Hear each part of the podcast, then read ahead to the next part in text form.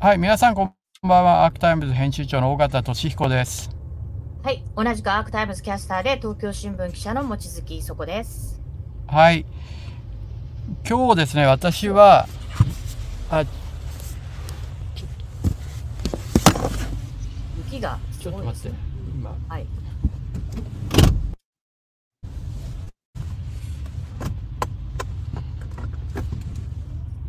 尾形さんはですね、実はその昨日から、えー、石川県に入りまして、えー、今日、えー、金沢市内にのホテルで1泊してから、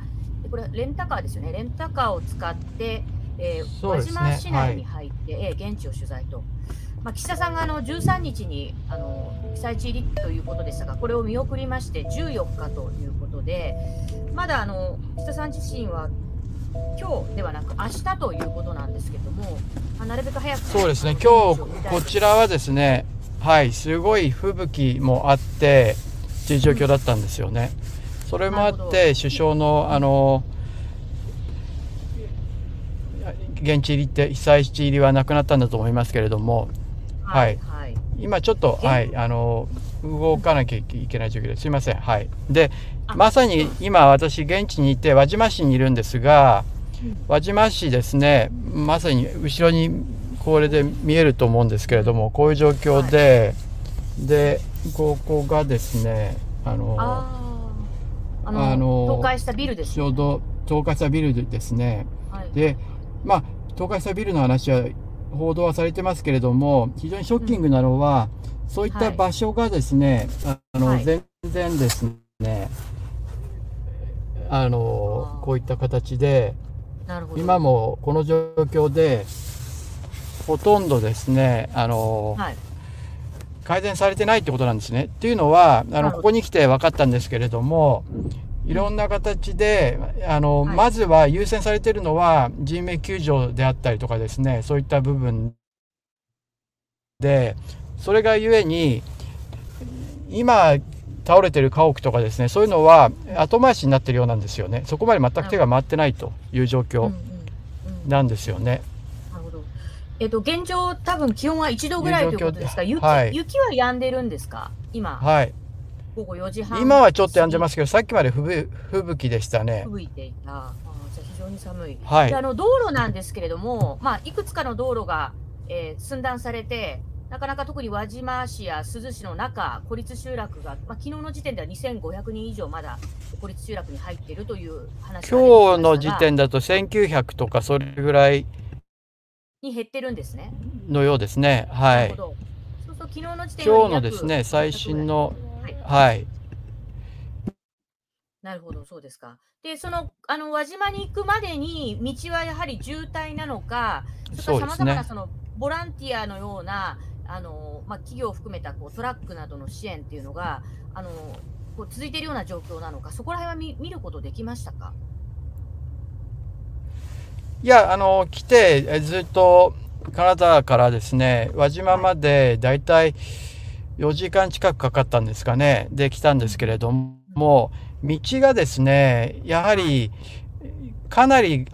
その隆起しているところはもうところどころあってれを無理やり取ってるような感じなんですよね。ですから運転して私レンタカーで来たんですけれども来る間もいろんなところがかなり段差があるようなところもあってスピードがある状態で突っ込むと結構パンクするような箇所がかなりあるんですよね。だからあのやっぱりノロノロにはなっちゃいますしで実際その自衛隊の車両もや自治体の車両警察車両そういうのが多くありました。それほどその渋滞してるという感じじゃなかったですけれどもでもやはりそういう道路状況なのでで特にかなり大雪で吹雪いてもいたのでかなりみんなゆっくり通ってるという状況でしたね。なるほど。じゃあ道路でも5、60キロ走行みたいな感じなんですかね、はい、そうするとだいぶ時間もかかります、ね、いや、そんな、そんな、そいや、60キロなんて、そんなんじゃなくて、要するにガタガタの道路を走ってると思っていただければいいので、だから、あの、そういうガタガタしたところがあれば、それは一回止まって、ゆっくりそこを登ってっていう感じですね。特に橋があるところは、みんな橋の橋がちょっと隆起しちゃってるような感じになっていてどこもそうなんですけれども用水路あるところも。それがもう本当にところどころにあってであの私は七尾市穴水町そして輪島市というふうに来たんですけれどもやはり七尾市やですね穴水町に入ってくるとすごくあのまあ倒壊してるですね全壊してるような家屋が急に出てくる状態になっていて、でこれがですね輪島市に入るとかなりもう倒壊してるまさに、まあ、あのこういう、まあ、状態ですよね。こういう状態のですね、はい、あのなるほど。倒壊倒壊してるですね、はい、家屋があるという状況ですね。い今見見えてる輪島のままさに場所ははいはい、住民の方はそのその倒壊してないところには住まわれているような形跡はあるんですか、はい、もう皆さん一斉に避難している状況なんですか？ほとんどほとんど避難していると思います。私もちょっとこの辺を歩いたんですけれどもだからかなり町としてはかなりの被害だと思いますね。はい。でちょっと半壊のようなところだとはい、時々家に戻ってきたりはされてるようなんですけれども、先ほど輪島高校のですね、はい、その避難先避難所に行って取材をしてたんですけれどもそこで聞くと、やはりほとんどあの地域の人たちは避難所に来てるという状況のようでした、うん、話をしてるとですね。なるほど、えーと、そちら体育館ですか？避難所というのは小学校とかの。避難所は高校でした。私が行ったのは輪島高校、はい、で輪島市役所のすぐそばなんですけれども、高校の教室に皆さんあの布団を敷いて寝てるような状況ですね。そして体育館にも同じようにあの避難所があってですねでそこでの寒さっていうのはやはりあの布団とかねそういうもの入ってると思いますけどやはりそれでもかなり寒いという状況ですかね。寒いのもそうですけれども聞いててあの今はですね輪島の高校についてはそれほど寒くないようにはできてるというふうに言ってたんですがあのスタッフの方に聞いてると、ただ今度は非常に乾燥する状況になっていて湿度が20%とかになっちゃってるというふうに言ってました。なるほどね。湿度20%っていうとかなりドライドライですからそうすると乾燥、なので、それによって、うん、はい。あれですか？途切れてますかね、私の。えっと、多分その更新の速度がね、ちょっと普通よりもやはりスムーズにいかない感じですけど、少しワンテンポ置けば大丈夫かな？ああ、そうですか。はい。はい。なので、乾燥してるので、あやはりその体調崩す人も出てくると。いうことを言ってましたね。で同時にそのインフルエンザみたいなものも出てきてるようでただ今度寒いのででせっかく暖かくなってるのでみんな空気の環境をしたがらないしたくないとそれ当然ですよねっていうのもあるんだそうでそれもなかなか大変だということでした。そして避難所ではその実は男性の下着っていうのが足りないっていうことはおっしゃってて女性の下着とか子供の下下着っていうのは皆さんやっぱりこういう時は女性の下着いなくて大変だよねっていうのが浸透してるんですけども逆に男性の下着があんまり来ないんだそうでそれが大変だというふうには言ってましたね。はい、今その避難所にはあの生徒さんとかその、えーまあ、避難してるお年寄りとか含めて何人ぐらいいてでこうどのぐらいの方たちが、まあ、今、えー、全国各地にあの1.5避難所とか二次避難所なんかを大体2万5000 5000個用意したというのが昨日 NHK の報道だったんですがそちらのあの体育館にいたり学校にいたり避難している方たちの一部はもうすでに次の避難先に移っているという状況なんですか？まだそのまま滞在しているというまだそこまで行ってないようでしたね。はい、でその希望は募ったりしてるとも言ってましたけれども、二次避難したい人の数はだいたい半数いかないぐらいかもしれないっていうことをおっしゃってる人もいてスタッフの中でですね。だからやっぱりこの場にとどまりたいという人も多いと。ただ二次避難できる人についてもそれほどきちんと今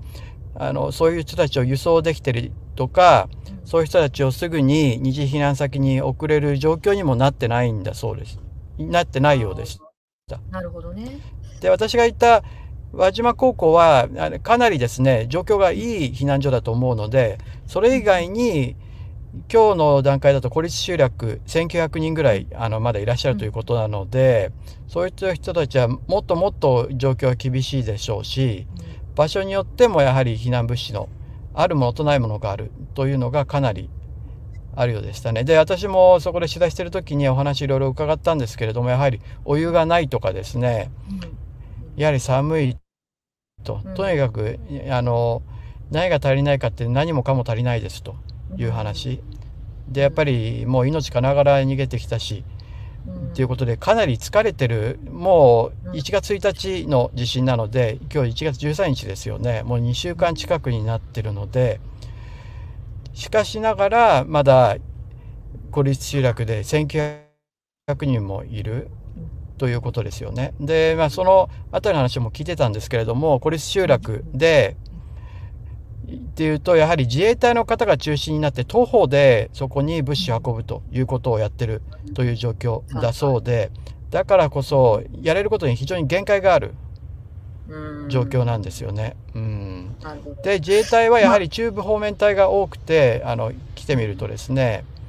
やはりその関東の部隊とかですねこの前も言った第一ヘリコプター団とかですね空挺団はもちろんいないですし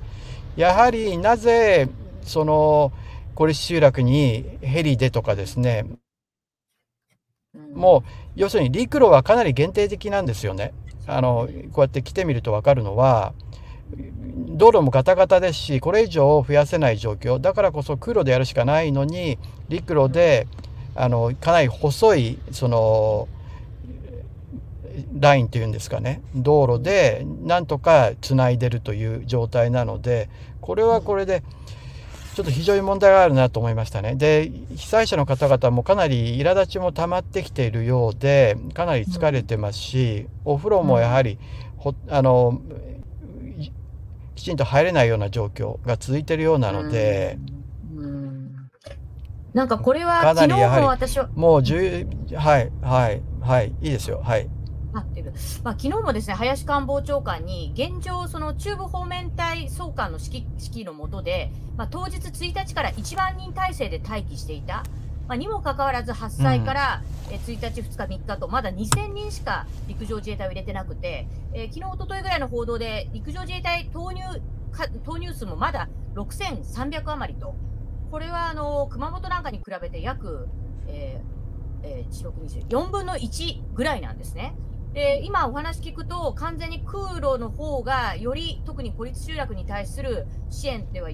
あの必要だとなるとまさにその、えー、中部方面隊だけではだめで陸上総隊が直轄している第一空挺団とか東部方面隊というのも総動員して空路での支援というのをもっと積極的に考えるべきだと思うんですが。あのだと思いますよ。それはやっぱりこちらに来ると実感しますね。はい。陸路はとにかく通れてる道路も本来であればこれ通行止めになってもおかしくないようなところを通してる感じなんですよね。だから運転する方がかなり気をつけて運転しないとあの進めない状況なのでこれ以上陸路の輸送を増やすっていうのはなかなか厳しいと思うんですよね。だからこそやはりヘリとかですねそういった形でやらないと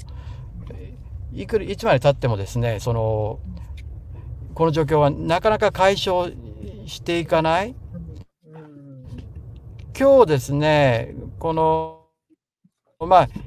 まさに今の状況で言うと、はい、これこのちょっと待ってください。私もあります、ね、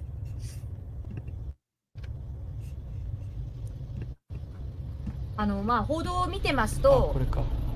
はい。はい。こここですね。孤立してる集落に対して、確かにあの陸上自衛隊がこういや山山岳部をこう分け入って入っているようなものはいっぱい出てくるんですけれども、やはり自衛隊の方一人一人がこう水とか食料を担いでいる形なので、どうしても運ばれ運べるようなね、支援の物資も限定だなっていうのは感じられるんですが、あこれ、北国新聞の記事ですね。はい、今日の北国新聞で孤立解消月内めどにってちょっと時間かかりすぎだろうというふうには思いますよね。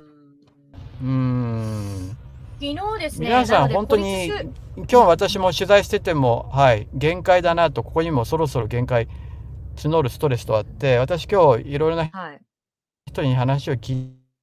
たんですけれども皆さんも疲れた様子で、もう10日以上になるわけですよねあの避難所での生活が。はい、だからやはりえー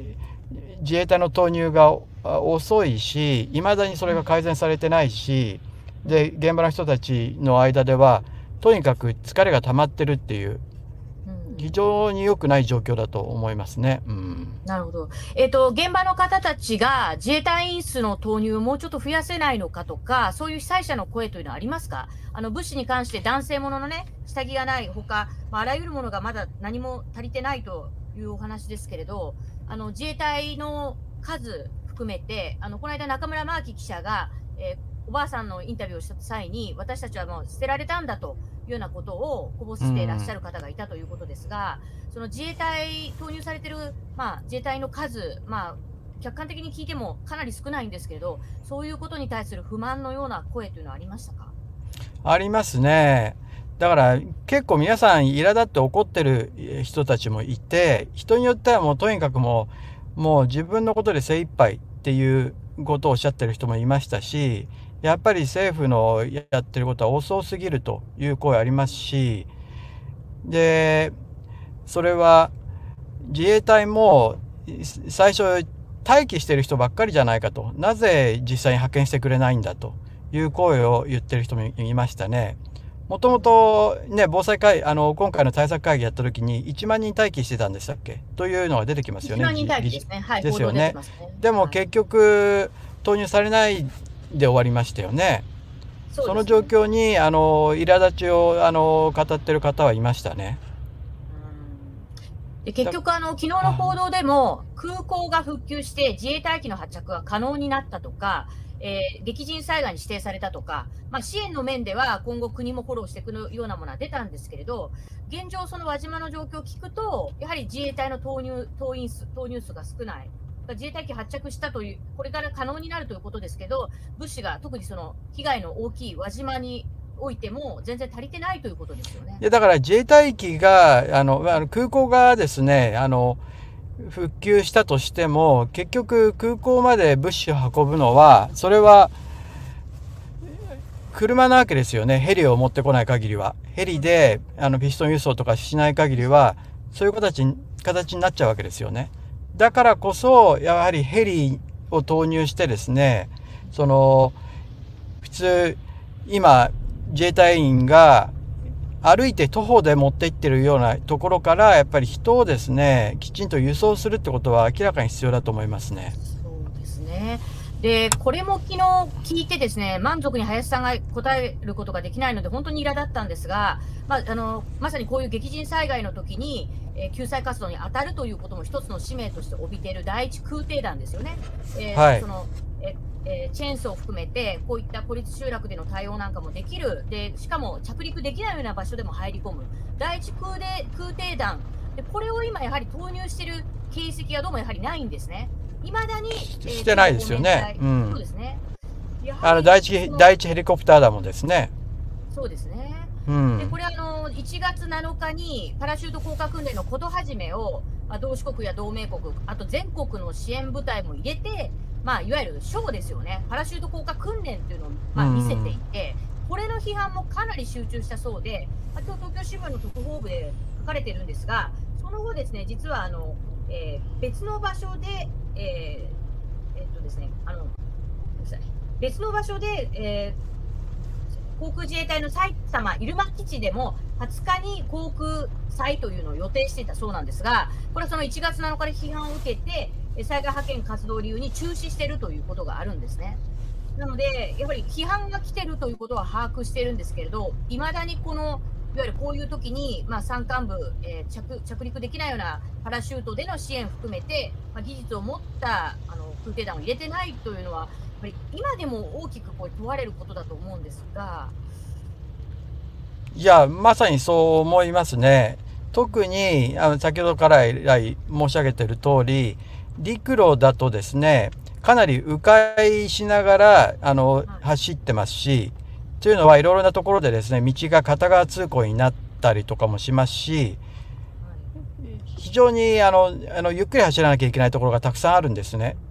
そこにやはり自衛隊の車両も走ってましたしいろいろな緊急車両も走っていたのでそういう意味では陸路でのあのこれ以上ですね輸送数を増やしたりしていくのは限界があるがゆえにやはりヘリとだやはりやっぱりそういう特殊な装備が必要になると思うんですよね。でそれはやはりこちらでその支援に当たってる人たちも言ってましたし、やはりその道あの道路で輸送しようとしても物資を送ろうとしてもそもそも孤立集落に送れないし限界があるとは言ってましたね。だからずっと岸田政権の対応も遅いしですねそれに対する苛立ちもあるしみんなもう疲れてもいますし。で一方でやっぱり記者の数も少なくなってると思うんですよね。輪島市役所周辺で取材してる時に私が見た記者はあの23人だったので。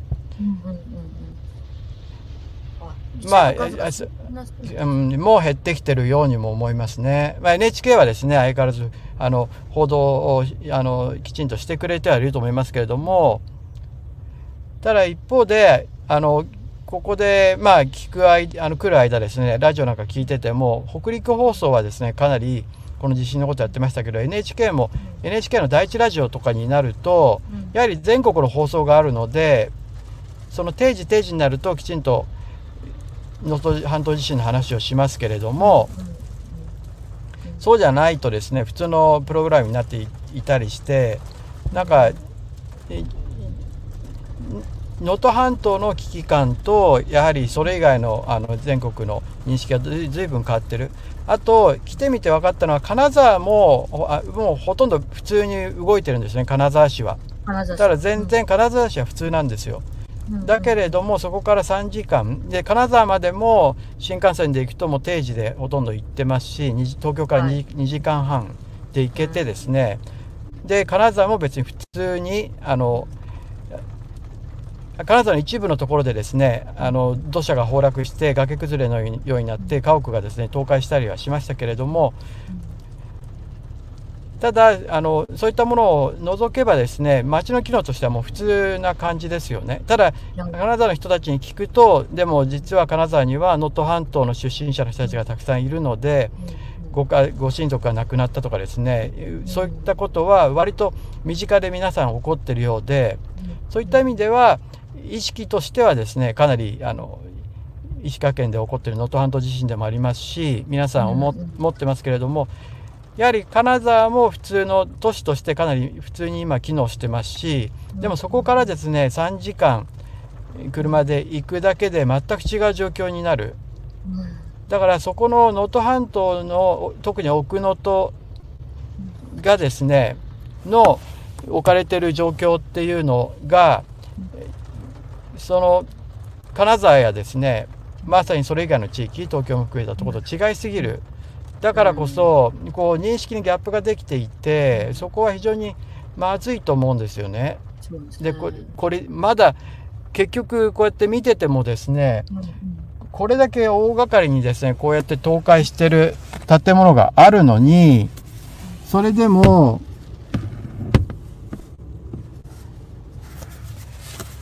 ままだ手つかずですからね、うん、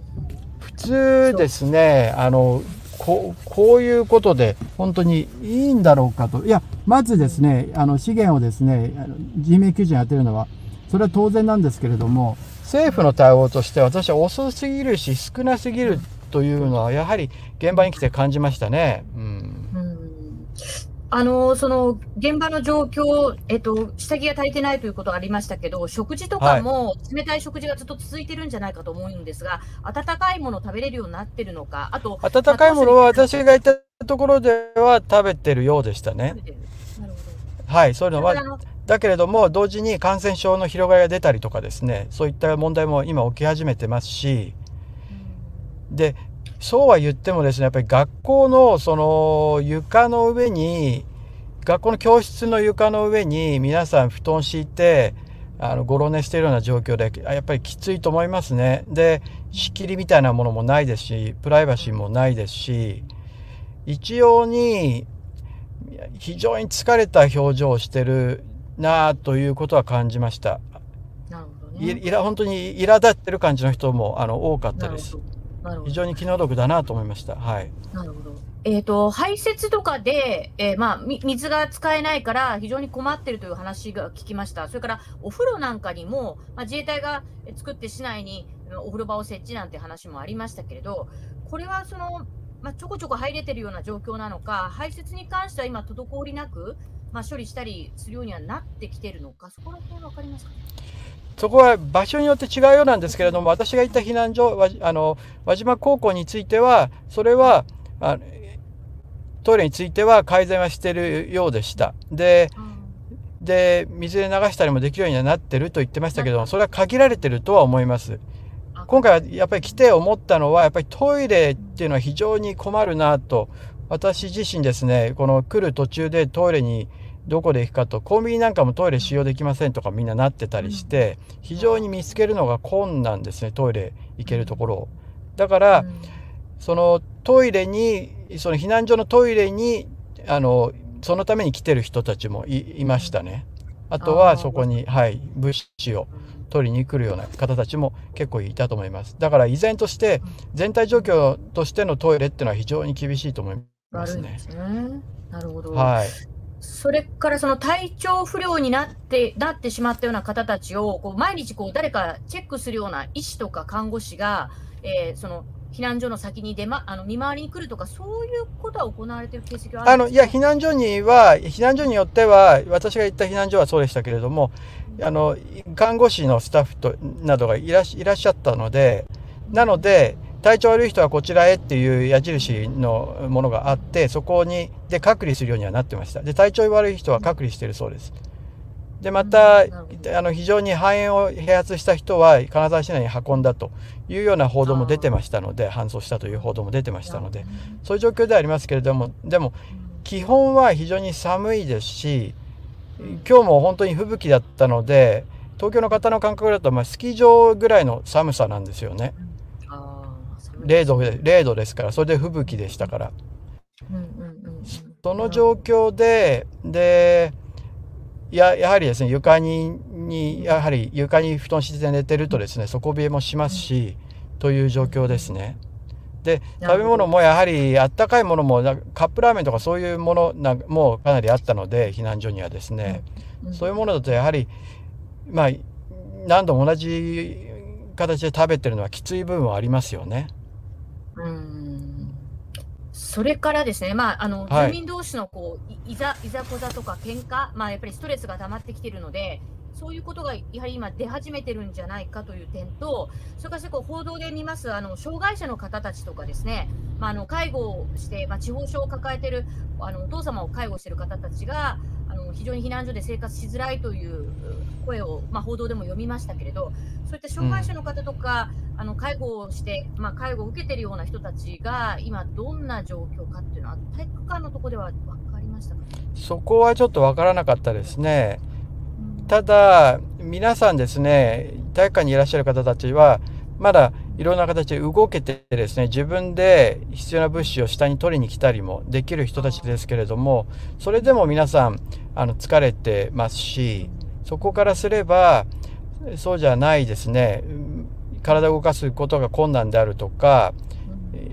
地方認知症があるとかですね、そういったケースはさらに、さらにさらにきついだろうなっていうことは思いますね。うん。それからあの報道が減ってきているということ、まあ、NHK なんかではラジオも一部流れてたりすることですけど、まあ、記者の数がそもそも減ってるということ。じゃないかと私はあの思いましたね。あのはい。えーと、その被災している方たちのもっとしっかり報道してほしいとかですね。報道きちんと私たちの声が全国の方に伝わってるのかとかそういう不安の声みたいなのは聞かれましたか？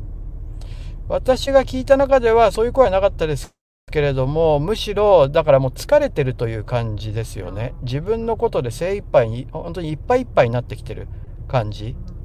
ということが強いですかね。でもなぜこんなに支援が遅いんだろうっていうことを口にされてる方はいましたね。それからその下に物資の支援を取りに行くというのは、なんかそのトイレットペーパーとか食材とかに、あの食事とかに関してとか、あのあ支援がそうだ、ティッシュペーパーがない、ティッシュペーパーが全然ないって言いました、そういえば。そこうん、だから案外そういうなんていうんですかねあのこう支援物資が送られてくる中で抜け落ちるものがあるようでその輪島高校は200人以上の人がですね避難しているところですけれどもそこで入り口のところにですねたくさんそのカップラーメンとかお水お水なんかたくさんあるって言ってましたね。だけれどもそうじゃないそのそうじゃティッシュペーパーがないんですとは言ってましたね。あとは先ほども言った男性の下着がないんですよと。で実際私がそこであの話を聞いている時に男性の下着ないですかって聞きに来られた方がいて女性でしたけれども、あのいやないんですよそれがっていうやり取りをしてましたね。あとは非常に高齢者の方が多いですね。それがあの気の毒だなと思います私が見てる限りでもやはり中心は60代70代ぐらいの感じですね。うん。そうすると、まあ、今あの避難してるうちの約半分ぐらいが次の避難所への移送を希望しているということですけど、半分ぐらいがやはりまだそのまま残ってしばらく頑張りたいというのは、やはりその生まれ育ったあの今の故郷の、うん、そういうことのようですね。はい。やはり動くこと自体がその、はい、ストレスになりますからね。ただそれにしてもやはりもっと迅速に今はねどんどん皆さん疲れてきてる段階なので早くですね一時的にもその迅速にもっと暖かくてですね快適なところに移してあげないとさらにあの精神的にも肉体的にも本当に疲弊していくと思うのでその瀬戸際じゃないかなというふうには感じますね。なるほどそれからそちらに入ってるその企業、うん、まあ、一部コンビニエンスストア、セブンイレブンとかね、ローソンとかが、あの社員も携えて大量に食事の支援という報道も出てるんですけれど、いわゆる民間の支援みたいな方たちが、それなりに入り込めているのか、やはりかなり限定的な感じなのか、そこら辺はあの体育館の中とか見ていて感じましたか？えーと、例えば青年海外協力隊の人たちはあの結構いましたし赤十字の方たちもいますよね。そして企業で私が目立ってあの見えたのはドコモとか au とかソフトバンク。その通信のための人たちは結構入ってるようにあの感じました。車両も多かったですし実際緊急車両みたいなのでそこでアンテナを出してるような車両があったのでそういった形でその受信アンテナその携帯の電波をですねあのつながるようにするっていうことは進んでるようには感じました。はい。なるほど。今輪島市のまあ中心部でこうやってあの話ができるのもそのあの影響があるんだろうなというふうに。ただいろんな場所で非常に不安定なんですよね。場所によっては非常につながるけれども場所によっては全然つながらないっていうところがあるのでまだまだあの大変な思いをしている人はたくさんいるとは思います。なるほど。そうすると、まあ、一定青年海外協力隊とか赤十字とかで、えー、入っているということですけれど、はい、それでも、まあ、物資の支援は不十分で、えー、今お話で聞いてると、男性の下着がない、それから、まあ、ティッシュがないと。で食料に関しても、はい、まあ、あったかいものといっても、今、カップラーメンとかになってるということです、ね、あとは調理もしてるようですけれども、してるようでしたけれどもね。ただ、その、下のところに入り口のところにですねいろいろあの物資を置いてある場所があってそこに皆さん取りに来られていてそこに下着類があったりとかお水があったりってこと言ってましたね。でもでその物資はある程度はあの入ってきてるということをスタッフの方は言ったんですけれども避難者の方に聞くと何もかもが足りないとはいういうことは言ってましたね。うんそうですか。あのそういう意味では、まだ道路の復旧状況がそれだと、まあ、民間の、ね、支援して、例えば今、昨日今日の報道で、まあ、川口のクルド人の方が被災地で炊き出しをして、ケバブなど5000食を振る舞ったとか、まあ、一部ね、うん、あの外国籍の方たちもあの自分たちが地震で助けてもらったと入り込んでいる方たちも一定程度いらっしゃるんですけど、でもなかなかね、あの全国からそういったあの車を使っての支援っていうのが制限、限定されているという状況では、まあ、やっぱり今、また戻ってしまいますけれど、自衛隊からのあの物資の支援のゆあの空輸含めた輸送というのが。じゃあ空輸がヘリコプターに、ヘリによるその輸送が私は不可欠だと思いますね。不可欠だとね。うん。道路、道路はもう、あの、今、とに、ギリギリ通せてるところぐらいの、あの、あの道路のルートしかないのでそこでこれ以上大掛かりにその輸送を増やすのは難しいんじゃないかと。むしろ孤立している方が1900人もいるわけですからそこへの輸送そういう人たちを避難させるそういう方々を避難してもらうにはやはり空路から今までと違うルートを開拓しなければいけないしそれはそれをもの装備を持っているのは自衛隊だけですからそれは第一ヘリコプター団であり第一空挺団なわけですからなぜそれを投入しないのかっていうのは非常に疑問を感じますね。あとは岸田氏が地上が来ないこと長谷知事も現地に来ないことに対してやはり怒ってる人が結構いましたね。え長谷さんって、まあ、そもそも1日の時点で都内にいたことも批判されましたし、緊急事態宣言を県内で発動した時も、発災から5日以降後だったということで、非常に批判されてますけど、今、輪島市内に長谷さん自身が入ってないということ入ってない、被災地に入ってないんだそうです。うん、ひどいですね。で、それは報道もされてるようで、はい。そういう状況ですよ。あのうん金沢市内にいて、230個、えー、総合アリーナみたいなところに1.5次避難所作りましたって時は、まあ、記者さんがぶら下がってるところであの発信をしてる彼の姿見ましたけれど、一番大変な場所に、まさに知事がどんどんあの入っていくっていうことが一つのね、支援を求める、それから自衛隊にももっともっと出してくださいということを、えー、まあ、要求する上でも大切だと思うんですが、はい、現現状、今、そのほとんどのものが、まあ、いろいろ復帰し復旧し始めている金沢にいて、肝心のその輪島や珠洲市等々には、まだいや金沢そうそう、そう聞きましたね、はい、そう報道もされてると思います。それを結構怒ってる人たちがいましたね。いや、金沢市内もすごく揺れたんだということは聞きました。もう本当にあの映画のようだという映画のようだったと、本当にあの電信柱が運転してた人の話なんですけど電信柱がこんなに揺れるんだよって言ってましたでどうなっちゃうんだろうってぐらいだったけれども幸いその奥能登に比べれば金沢市内の被害っていうのはあのそこまでなくて今金沢市内の街の機能は別に普通別に普通の街の機能あのと言っていいと思います。だからそれそのはいはい輪島といえばはい。あ輪島といえばその、まあ、当初報道ですごくあの出ていたのが輪島市の朝市に関して、はい、まあ、木造宅が約200棟棟ぐらい、えー、燃えてしまっていわゆるあの、はい、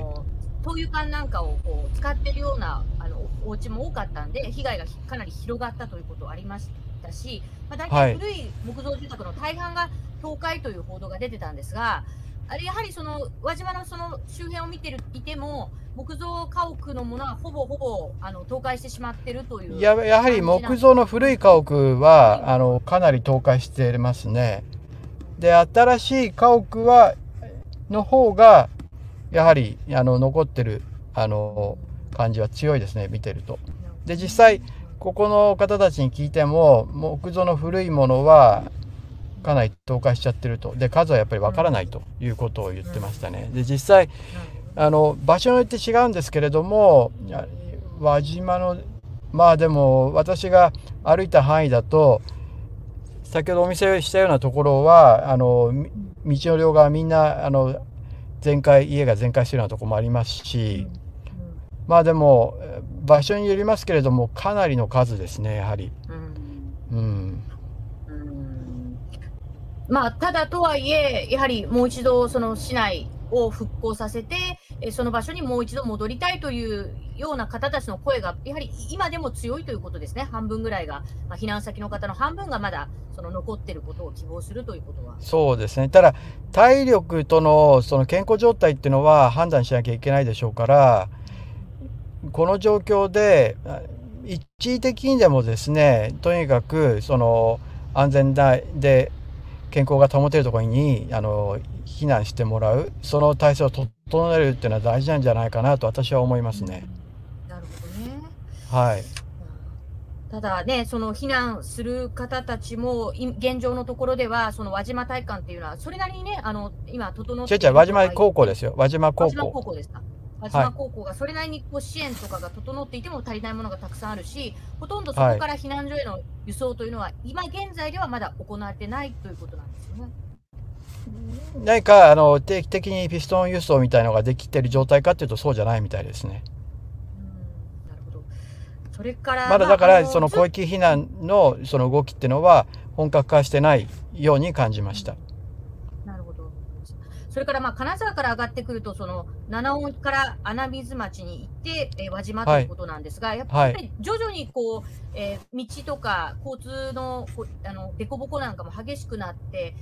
だんだんだんだんその、なんていうかな、聞いてる限りは、やっぱり輪島に入ると途端に、あの、ぐ、ガラッとこう支援が、あの、支援の手が行きづらくなってるという話を聞いたんですけれど、そういう状況っていうのはどんどん悪化してっていくっていう状況はありましたか？悪化ってどういうことですか？あの、ああ、だから、その、輪島に、輪島、な、そうです。あの、ただ、七尾七尾町、七尾市も結構道路はガタガタしてるところは実はあって、それは普通であればすぐ直すんでしょうけれども直されずに直す余裕がまだないってことだと思うんですよね。だからその橋のあるところはもう決まってという感じで橋のあるあの橋脚のあの橋のですねあの川の上の橋がかかってる部分は少し盛り上がっていて段差になってるところはかなりありました。あの場所によってはほとんどそうなってる感じ。でそのでも道路の破損が本当にひどいのはやっぱり輪島に入ってからですねそれは。でもそれは七尾市でも穴水町でも同じようにあのところどころあのありましたね。だから道路っては道路の復旧はかなり大変だというふうに思います。そういう中でここあのこの状況これだけのあの輪島や輪島市や珠洲市にですねあのまだ道路が通じるようになってるっていうのはそれはそれで大変なことだと思いますしただそれをあのラインは細いというのが私の実感ですね。はい、まあ、現状つまり道路の壊れたままで一部のこう修理とか復旧とかまでは、まあ、一部復旧してその状態というのがいうことなのかな、でこぼこぼなってるけど、ほんのちょっとだけ直してるところもありましたけれども、ほとんど直せてないですね。はい。特に輪島に入ってくるとほとんど直せてないような感じでした。そうすると、それからさらに、まあ、北上していった珠洲市、これ全体の家屋のね、9割が倒壊という、そしてかつ、うん、5メートルを超える津波が来たと言われてる場所ですね。そう、ね,、なると、この今の輪島の大変さ、ひどさっていうのがさらに、まあ、増していくような状況っていうのがまあ予想されるんですかね、あの珠洲市に至っては。まあ、ちょっとそれは私も珠洲市に入れてないのでわからないですけれども、はい、ただ輪島市がですねこの状況で珠洲市も同様にその家屋の影響多数というだけであの数字が出せてないのは輪島市と珠洲市共通ですから同様の状況なんだろうなと思いますね。なるほどねえーと、はい、昨日の4時からで輪島市と珠洲市では応急仮設住宅の着工というのが始まったと。はいはいはいまあ、いうニュースは出てるんですが、はい、まだ着工の段階なのななので、えー、おそらく全くそのあの一部の、ね、避難先からそこに移れるということでは全くないんですが、一応動きとしては仮設住宅の着工が始まったと。そうですね、それ私も取材して、あの輪島市役所に行って話を聞いたんですけれども、はい、今、仮設住宅の申し込みは1000件近くになってきているというふうに言ってました。昨日 NHK で昼にやってた時は確かまだ25件とか30件とか言ってたんですけれども急速に今増えてきてるってことですね。はい。それだけ被害が大変だということだと思います。なるほど。でその時に、はい、まあ、今、ニュースで出てるのが、まずその、えー、避難所に移ったり、まあ、新しいあの仮設住宅に入るに関して、そのり罹災証明っていうのを取らなくていけない、取らなくてはいけないので、あの避難所に入るにしても、あの非常に長蛇の列が、えー、その市役所にできてるみたいなニュースも見たんですけれど、そういう罹災証明を求めて、あの被災被災者たちが溢れてるような状況というのはあったんですか、市役所の中で。私が見た限りはなかったですけどね、ただ私が行った時はかなり吹雪いていたので、あの、うん、13日の昼午後2時過ぎぐらいだったので、なるほど。えそういう人の列はなかったですけれども、でも職員さんたちがかなり、輪島市役所も、その市役所自体がですね、かなりダメージ受けてるような感じで、入り口のところは、あの隆起してあの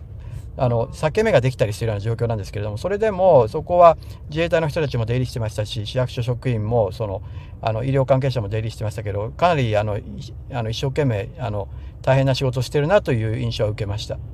なるほどえーとはい、聞いていても自分自分自分自身も被災してるということをおっしゃってる人がいましたね、うん、家がもう傾いちゃってっていうことを言ってる人がいました。はい、えーと、現状はでももう土日もフルでそういった市役所の方たちが総出になって、えー、こう支援、自らも被災者でありながら、えー、支援やそういった被災証明の発行等々に当たってるという感じなんですかね。ほとんどそうだと思いますね。はい。はい。いやだからあの婚姻くらいでも非常に思ったのは都道府県とかですね各警察とかですねそういったじゃあ各都道府県から来てる赤十字とかですねそういったレベルの人たちはかなり一生懸命やってると思うんですよね。それに対して政府ができることをちゃんとやってるのかと岸田首相がですね岸田政権がということを非常に疑問に思いましたね。いろいろあの通ってる車両とか見るとですね各都道府県のナンバーがついてたりとかですねそこに皆さんあの書いてあるのでどういう所属なのかですね。それに比べるとやはりなぜ自衛隊をもっとあのきちんとしあのはいあの支持して動かせる岸田首相や木原防衛省ですよねが何をやってるのかなと。そこが非常に本当に私は来てみて実感しましたけど欠けてるなと思いました。それ以外の人たちはみんなな必死にやってますよね。あの都道府県から来てるですね。いろんな形のあの支援救援隊の人たちがですね。なるほどね。まあ、今、はい、あのね、あの、その付近の県内から罹災証明に関しても職員、別の県の職員の方たちが、うん、支援に入ったりとか、そういうつながりはね、非常に、あの、今、あの避難所を作ったりすることでも増えているようですけど、肝心要の政府主導の自衛隊の派遣というところに、やはりかなりまだ、それから輸送物資、あの物資の空輸含めた輸送ということが、まだまだかなり、あのまあ、えー、なおざりになっているということですね。そうですね。だから、現場の人たちは必死になってやってるし、あの、はい、本当にね、寝る間も惜しんでやってると思うんですよ。休みも取らずに自分が被災してるにも、被災してるにもかかわらず。それに対して、リーダーがですね、きちんと対応できてないんじゃないかなというふうに、リーダーは私は、岸田首相であり、それ、長谷知事でもありますけれども、そこの、それは木原防衛大臣でもありますし、その一番トップの人たちの動きが本当にどうなのかなということは、やっぱり現場に来て本当に憤りを覚えました。それからまあもう今、ね、被災者の方はそのことを考える余裕ももしかしたらほとんどないかもしれないんですが、まさにあの本当に大事故になってたら大変なことになってたと思われる志賀原発ですね。ここに関しても、えー、1、2号機の変圧器の配管が壊れ、まあ、油漏れの発生、それから外部電源とつながる最も規模の大きい送電網も使えなくなりました。から別の回線に切り替え、使用済み核燃料の冷却などの必要な機能を今保っているということなんですが、まあ、ここに関してもですね、まだ、えー、想定外のことが起きたという状況なんですが、まあ、規制委がですね、これ具体的な、え原発の事故対策や避難方針の策定含めて、まあ、大幅な見直しに着手するっていう動きがちょっと今見られないようなんですけれども見られないですしその岸田首相もこの前記者会見で質問に答えなかったですしね。それも同様に、うん、そういった一番支持しなければいけないリーダー層の人たちは機能してないと思いますよね。状況は変わったわけですからやはり志賀原発もですねこれだけですねその情報開示の問題も出てきてますしそのあの、ね、外部電源の話あのを含めてですねまあ、今回私は志賀原発の方には行けてないんですけれどもでもその問題っていうのはこういうやはりこれだけのですね規模の地震が起こる地域に原発を置くということ、うん、日本がはまさにそういう国なわけですしそこはもう一回問い直さなきゃいけないと思いますね。そうですね。はい、あの今日ちょっと東京新聞の革新で、あの原発担当の渡辺記者が書いている部分だけ少し読み上げたいんですが、えー、外部電源の喪失が原因となった福島第一原発事故後に、まあ、原発構内の非常用電源を複数確保することが、まあ、新規制基準には盛り込まれました。まあ、しかしながら、この対策というのが、原子炉建屋などの重要施設に集中していまして、え放射性物質を扱わない変圧器に対しては、まあ、特別な耐震性はまだ今でも求めてないんですね。で敷地外の電線や鉄塔が地震で損壊すれば、今回のように外部電源を失うため、建屋外の電気設備には期待しないという考えがこのまあ背景にあるそうなんですが、まあ、今回の地震で敷地外の送電網が、えー、送電網というのは立てれなかったんですが、原発の外部電源のやっぱり一部を失ったと。いうことなんですが、規制委の山中伸介委員長がですね、先日のこの会見で、変圧器の故障原因の究明は必要だと言ったんですが、安全上の影響が及ぶとは考えてないと。まあ、これまでの考え方を、これだけのことが起き、まあ、外部電源が喪失ということだったのに、まあ、未だに見直そうとしてないということなんですね。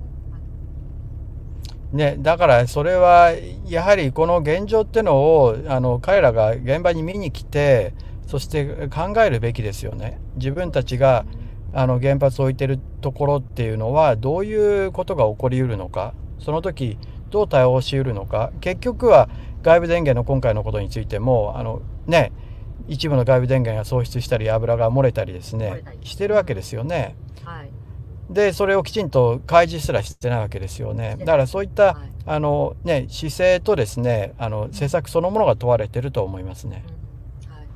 まあ、それそしてこれもう一つね、あの少しこことは外れたニュースとはひどい話だなと思ったのが、まあ、このさなかにですね、はい、陸幕副長らが靖国を集団参拝したと、しかも数十人規模で、え公用車を使って時間給のさなかに参拝ということなんですね。でこれあの通達違反の可能性というのが今指摘されてるんですが、まあ、あの十分なですね空挺団の派遣ということもやらずに、まあ、まあでも陸幕いや陸幕はそれはあの首相やシビリアンからの指示を受けてやるわけですからそこは陸幕では私はないと思うんですけれども、ただそれは岸田首相であり木原防衛大臣の問題ですが陸幕がその公用車を使ってその宗教施設に行く。それは非常に問題ですよね政治的なその中立性の問題で非常に問題をはらんでると思いますねうんそうなんですよねだからこういうことがですね、このあの地震の最中にですね、堂々とこの公用車の使用ということも含めて行われてたと。まあ、これがそのまさに岸田さん等々の了解を得ていたということになれば、さらにこれ大きな問題だと思いますし、まあ、何よりも人命救助をね、第一の目的として掲げている、えー、自衛隊が本当に今、まあ、今日散々初めから話してますけど、しっかりとした派遣ができてない、いまだに中部コメンタに限った体制、でそれも1万人、1日の時点で待機してたにもかかわらず、現状6000まあまあ、でもそれ、それは自衛隊は命令がないと動けないですからね。ね。自衛隊が自分で動き出したら、それは全然違う話になっていって、それはまさになぜそういうことが、あの、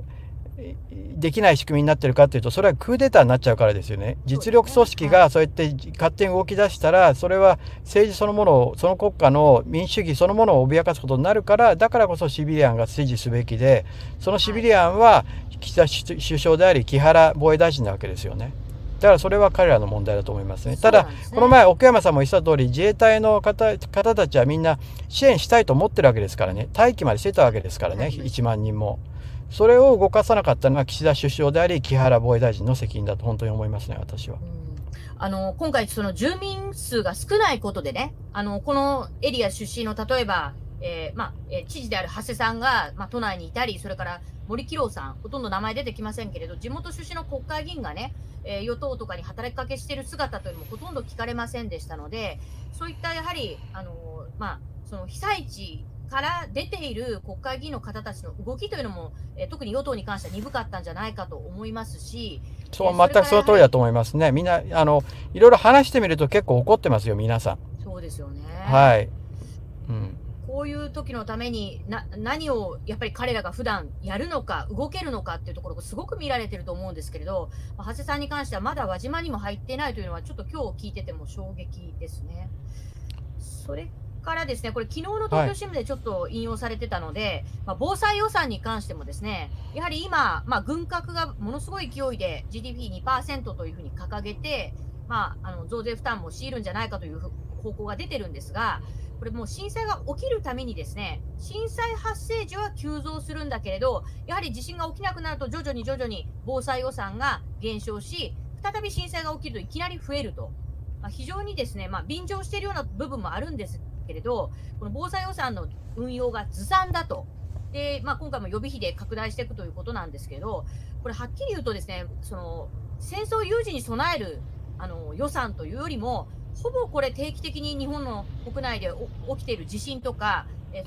それからそれから最近は局地的な豪雨災害ですよね。これも毎年のように必ずどこかで起きているので、やはりこの一定程度防衛予算というのをしっかり作ってですね、それによるやはり対策というのを、防災、防災予算ですね。防災予算ですね、はいはい防衛でなく、防災予算に対するやはりうんこ。の、あの割合の低下そうですというのをその通りですねはい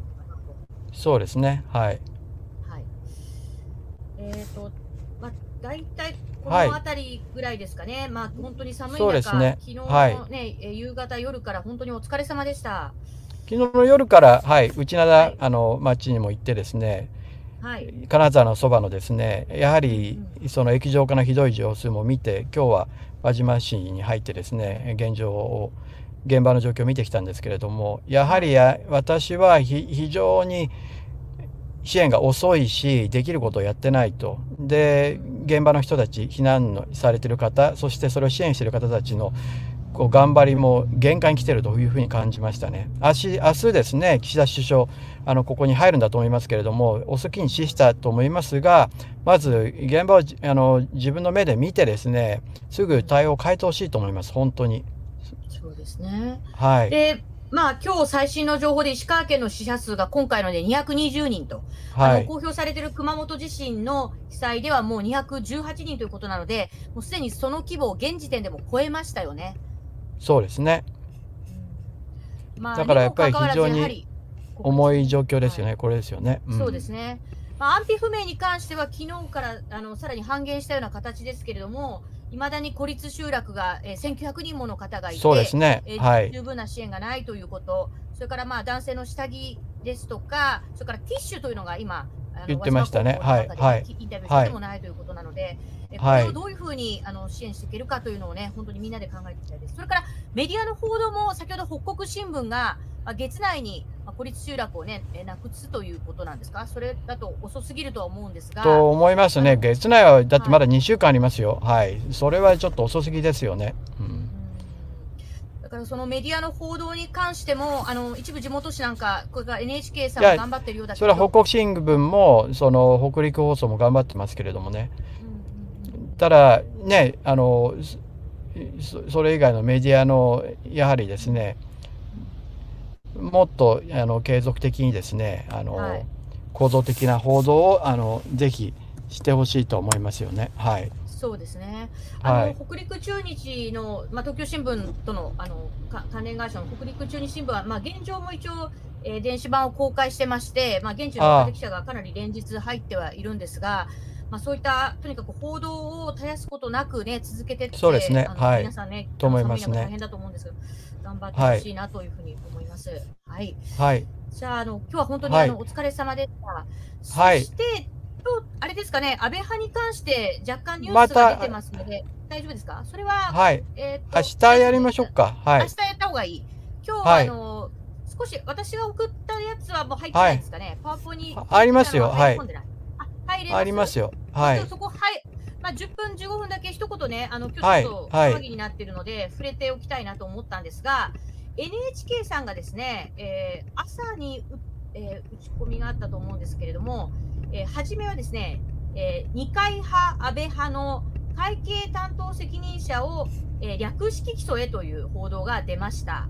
で、はい、幹部見送りへですね。で、それと、それの、まあ、初めのニュースを見て、最後の方に行くとですね、これは毎日新聞のニュースウェブなんですが、えー、そうですね、2派閥の会計責任者立憲へという報道が始めてたんですが、その後ですね、先ほど今の、え出た毎日新聞ですね、えー、はい、これが出て、で、その後に、一番初めに今出た、えー、派閥の6幹部ですね、これまで聴取している安倍派の6幹部、これについては、この1個上ですね。あ、一番初めです。ちょっと下がっちゃってますね。えっとね。はい。ここですね。はい、すいません。あ、今の、ここです。はい、安倍派と二階派の会計責任者を在宅起訴で検討。あ、そして、ごめんなさい、その後出てこないか。えっ、ー、と、安倍派と二階派の、えー、安倍派についての6幹部について、えー、これは、えー、見送る方針と、ここが一番重要なんですが、つまり、事務総長経験者の松野さん、西村さん、えー、そして高木さん、下村さん、えー、彼らに対しての立件を見送るという報道を出してきました。で、昨日の時点でですね、読売新聞が先ほどちょっと流れましたけど、安倍派が一一斉の訂正を検討という記事が読売に出ました。それから今ちょっとあの出ましたけど、下村さんや丸川さんですね、え、500万とか800万、え、キックバック分の中抜き、え、こういうのが判明したということでしたが、えー、取材に回答せずと。まあ、一部その安倍派の複数の議員たちの中抜きの金額などについても報道されておりました。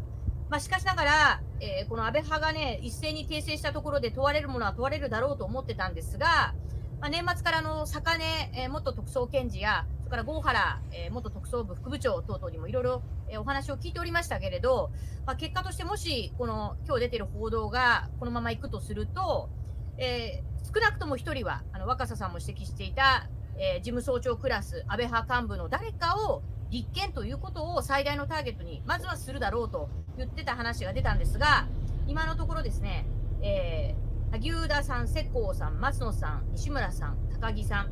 これはそうですね、えー、彼らに対する立憲というのは今のところ見送るという方向で、東京地検特捜部が固めているという、えー、話が出ました。これあの、今ネット上ではですね、まあ、大臣の転機事件が起きるんじゃないかとか、結局ですね、現場の会計責任担当者に全ての罪をなすりつけるのかとか、まあ、批判が渦巻いてます。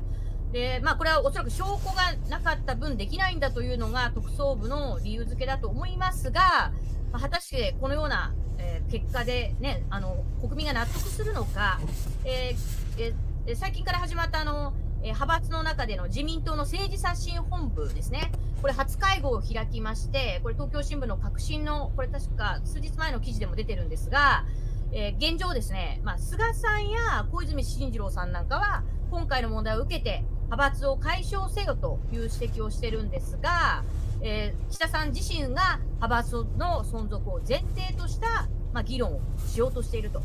で茂木さんも茂木派を持ってますので、読売新聞なんかを見ますと、えー、その意義を強調して、まあ、菅さんらの派閥解消という動きとはだいぶ違うと。だから党内を状況を見てますと、派閥の見直しに対してはやはりかなり、まあ、慎重な意見の方がいまだに多いと。で、今日ちょっと朝日新聞が一面トップで報じていましたが、えー、刷新本部、安倍派9人裏金かと。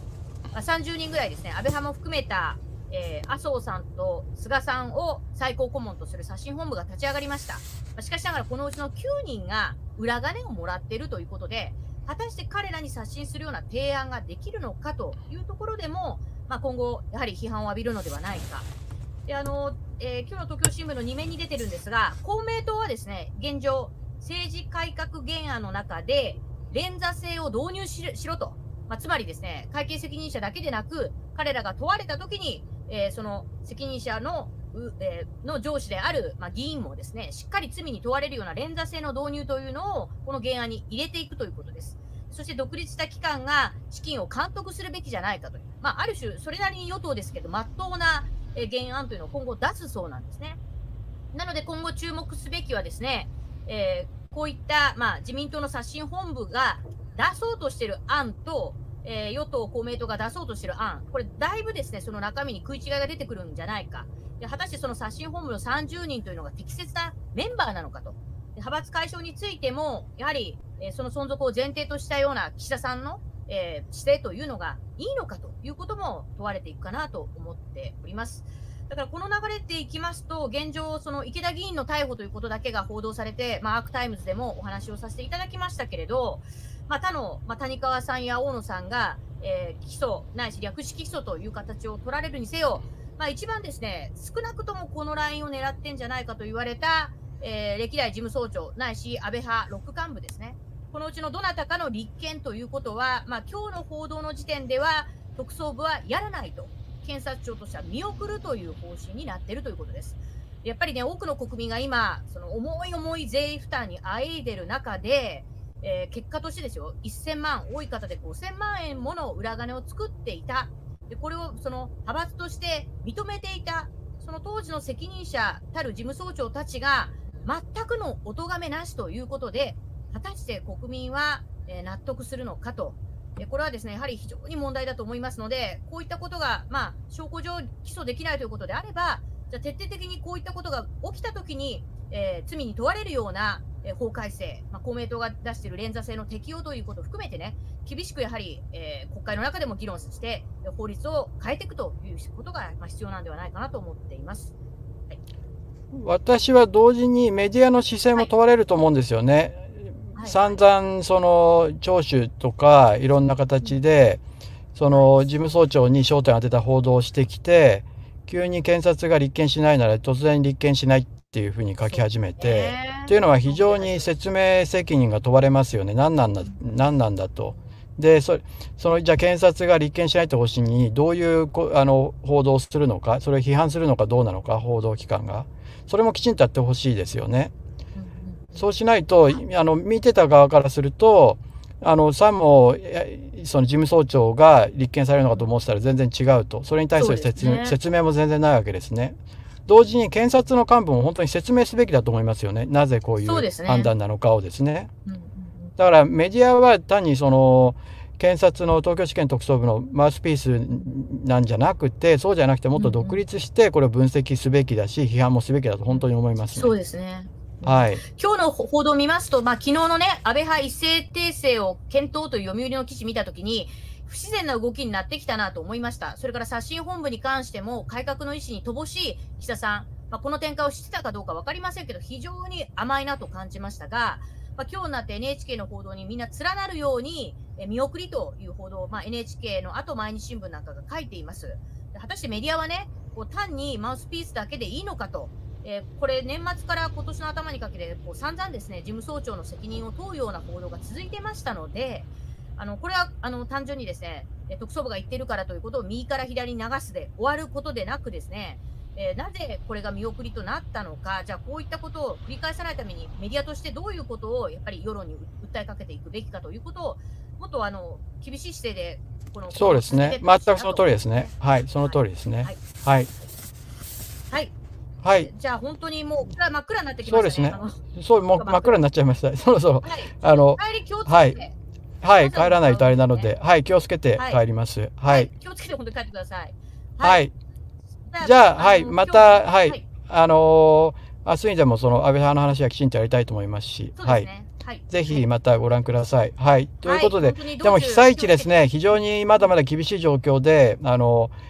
一方でですね、世間の関心がやや薄れつつあるのは私は非常に問題だと思っているので、ぜひですね、あの、関心持っていただいて、そして岸田首相や木原防衛大臣がやってないことはきちんとやるべきだと思いますし、その批判をきちんとやっていかなきゃいけないなと、それは本当に被災されている人たちのためにですね。で、それは、ひいては、あの、日本がこうやってどこでも地震って起こるわけですから、そういった時にどういう対応をすべきかっていうことは、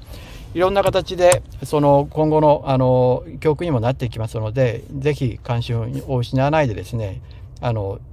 検証を続けていきたいと思います。はい。はい。はい。ありがとうございます。まあ、今日は急でしたけど、はい。はい、はい。ありがとうございます。まあ、予備費の閣議決定でどうなるとかですね、あのその激甚災害指定がどうなるとか、あの官邸聞いててもね、具体的にどういう支援が必要かとか、孤立集落にどのぐらいあの輸送輸送ができているのかとか、そういう話があのなかなか質問でも出なくなっていて、私もそこにすごく危機感を感じてます。はい、そうですよね。当初はかなり、はい、そうあのバン記者たちもあの支援の状況とか孤立集落の状況を繰り返し聞く人たちが多かったんですが、まあ、それだけメディアの関心が薄まってしまっている、ただ今日尾形さんのお話を聞くと、その輪島高校の現場でさえ十分な物資が足りてないので、まあ、珠洲市や、えー、一部の能登地域なんかはさらにひどいことも、ね、想像されますので、えー、まだまだ支援、それから輸送も含めたあの支援、自衛隊の派遣というのも不十分である、だからここに関しては岸田さんや、えー、首相官邸がもっときちんとあの、リードして対応すべきですよね。はい。はい、メディアの、メディアのやっぱりアジェンダ設置力が落ちていて、全然批判をしなくなってますよね、今のメディア。そうしないと、それには、多分人命がかかってるわけですから、そこをしっかりしてほしいですね、本当に。ただ、政府が言ってることを、その右か左にたがり流すんじゃなくて、きちんと何が問題なのか。それは、阪神大震災の時にはそういう報道されてたわけですからね。それによって国は動いたわけですから、今そうなってない。それは記者会見の場でもね、持石さんだけ聞いてるって、七尾さんと持石さんだけ聞いてるのも変ですしね、本当のどうにかしてほしいし、本当腹立ちますね。あの憤、ね、まさに現場に来ると本当に憤りを覚えますね。はい。あの NHK の昨日の報道で、えーと、市民の方がシェアしてびっくりしたのが、やはり現地でこうあの救救援人命救援にか携わった方が、あと1日、2日早く入ってれば、えー、その柱の下でね、寒い中で死んでった方を救えたかもしれないという言葉が出ていて、うん、えー、それはまさにですね、あの阪神・淡路奥山さんが紹介してくれた、あの時3日早くあの多くの自衛隊員、陸上投入できてれば、えー、そういった人命救助が今あのできたもっとできたんじゃないかという後悔の言葉が出てましたけれど全く同じことが今回も繰り返されてしまったのかなという気がしています。なので特にこの72、えー、時間、3日間、3日間ですね、初動から発災から3日間、いかに、えー、自衛隊が地面救援に向かうかということが本当に重要だったのに、それを今忘れてしまっているメディアもですね、そして政府も官邸も忘れてしまっているという状況かなというふうに気がね、しています。でも、その72時間という意味でも、今、今まさに体力が消耗していってる方たちがいっぱいいるわけですからね、災害関連死を、にななるかの、なりかねない人たちが、その人たちを救うためにも、今でもその自衛隊をきちんと投入する、そのあの第一空挺団や第一ヘリコプター団を投入する必要性というのは非常に私は高いと思いますね。それをなぜ岸田首相や木原防衛大臣があの決断しないのか、まさにもうこれは人災になってきてると思いますね。はい。はい。これからもね、はい、災害関連死がこれからまた増えていく可能性って本当に高い。いや、だって今増えていってますからね。はい。増えていってますよね。はい。で、月内に、月内に孤立集落海洋庁へって北国新聞の書いてる通りになってしまうと、それはさらに災害関連死私は増えてしまうと思うので、本当にけ、うん、岸田首相や木原防衛大臣はちゃんときちんと現場を見てすぐ決断してほ、すべきだと思います。もう本当に人災になってると思います。はい、そうですね。はい。はい、わかりました。はい、ありがとうございました。今日はね、あの昨日からありがとうございました。はい。はい。はい。はい。えー、じゃあまた、ね、はい、はい、あの、はい。あの、あの皆さんにこうやって、そうですね、はい、ありがとうございました。はい。じゃあまたお目にかかりますので、はい。はい。もちさんありがとうございました。はい。はい、失礼します。どうも。はい。